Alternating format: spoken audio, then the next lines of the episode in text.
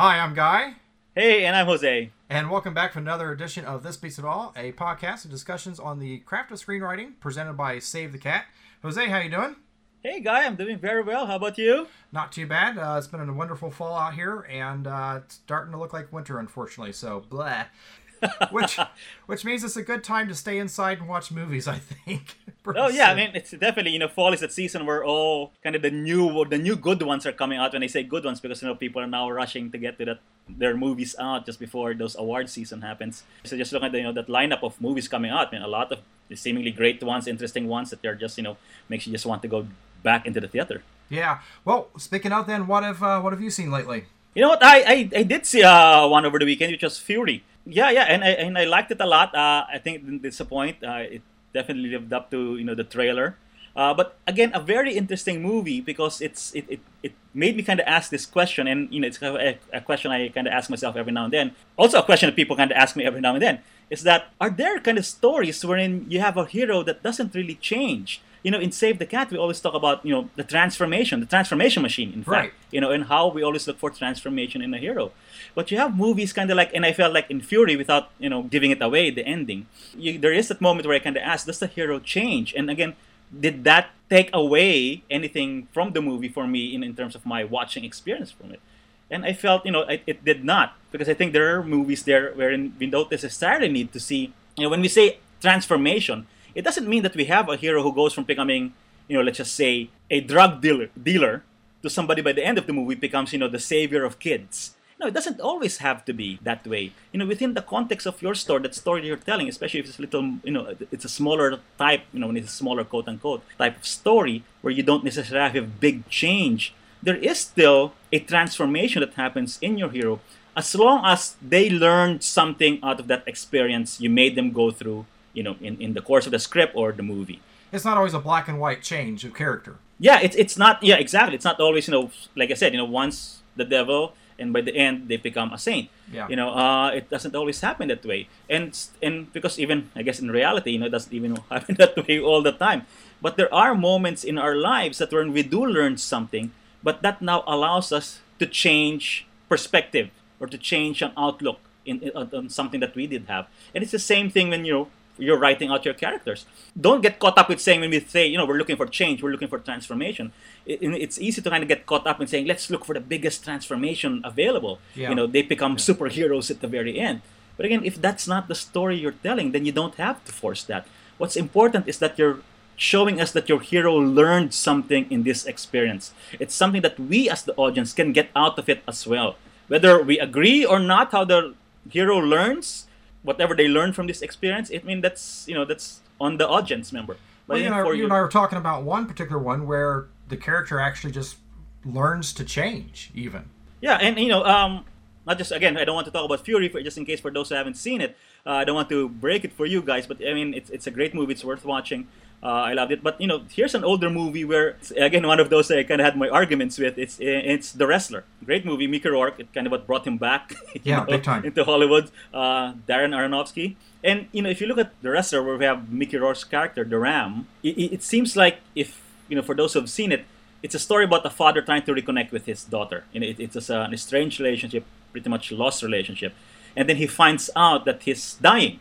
So now he takes this opportunity to reconnect with his daughter.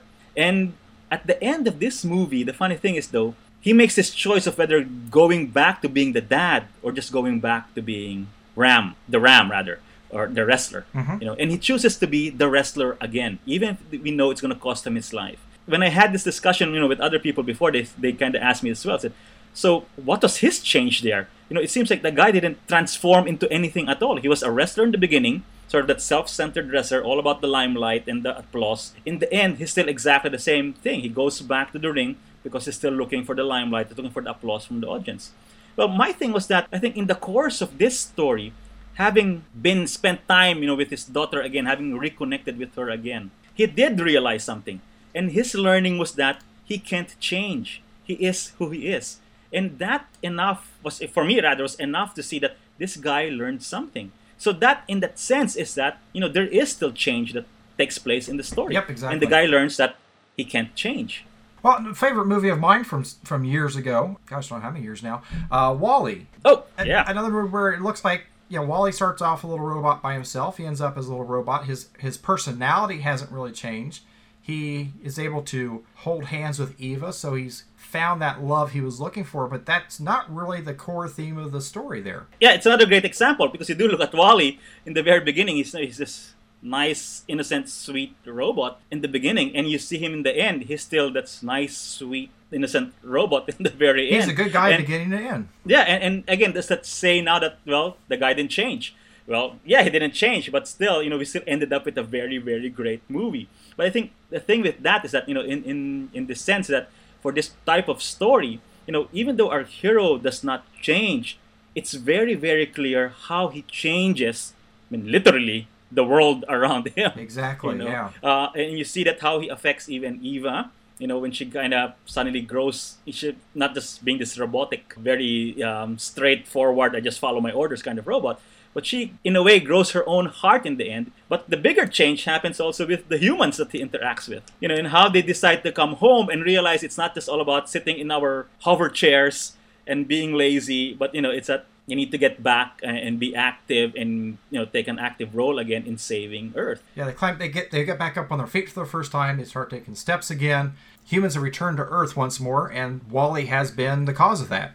Yeah, and I think that's enough to show us again. It's always just finding ways to keep your hero, you know, even though the hero is not changing, you know, but how is he changing? How is he affecting the world around him as well? So even in in in WALL-E's, he had a very clear goal, which is, you know, let's go. He's going to go after Eva, uh, the love of his life, you know. Uh, but in the course of going after her, he starts meeting now these other people, these other robots. You know, remember even those reject robots? Yeah, those are great. yeah, you know, they become this little ragtag team of kind of heroes in the end as well. You know, so and then of course we, we just talk about the humans as well. You know, so in the course of going after this one goal for him, you know, uh, what they call straight and through goal for him, but he starts affecting other people that he starts interacting with, or other other characters in the story that he starts interacting with, and that now brings about you know change in the entire story in this world that is the story. So I guess there is still change that's happening. And again, clearly there's also you know, not just change, but the learning happens, you know, with like we said in the other characters, especially in the humans. I think in both cases, the change seems to to be directly tied with the theme that that movie's trying to to put forward. You know, in WALL-E, it's the idea of humans beginning to work and think again for themselves and get rid of all the technical stuff, and WALL-E's the one that gets that going. And then in the wrestler, Yeah, exactly. Feeling who he is, and if there's still a sort of a moment, I guess it's part of him kind of realizing, thematically speaking, is that is it too late to change? Maybe for him, he felt like it was too late to change, you know, and that's why he decided not to change. But again, it's still that learning that that I can't change who I am. a couple good examples there. So just you know, like I said, change isn't black and white. It can be internal, it can be external.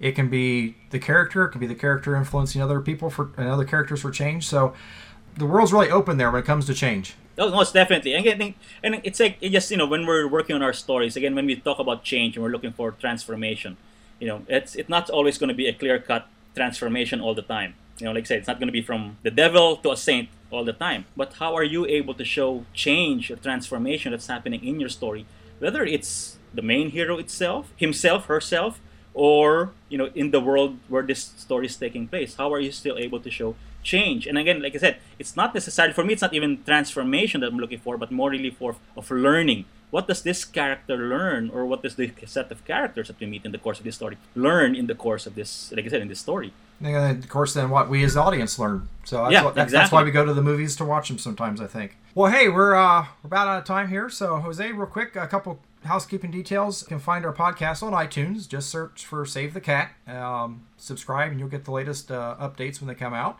Uh, you can also find us on SaveTheCat.com. You're welcome to leave us some comments, uh, questions, um, suggestions. Uh, look forward to hearing from you guys. So with that, Jose, hey, we'll catch you next time. all right thanks again guy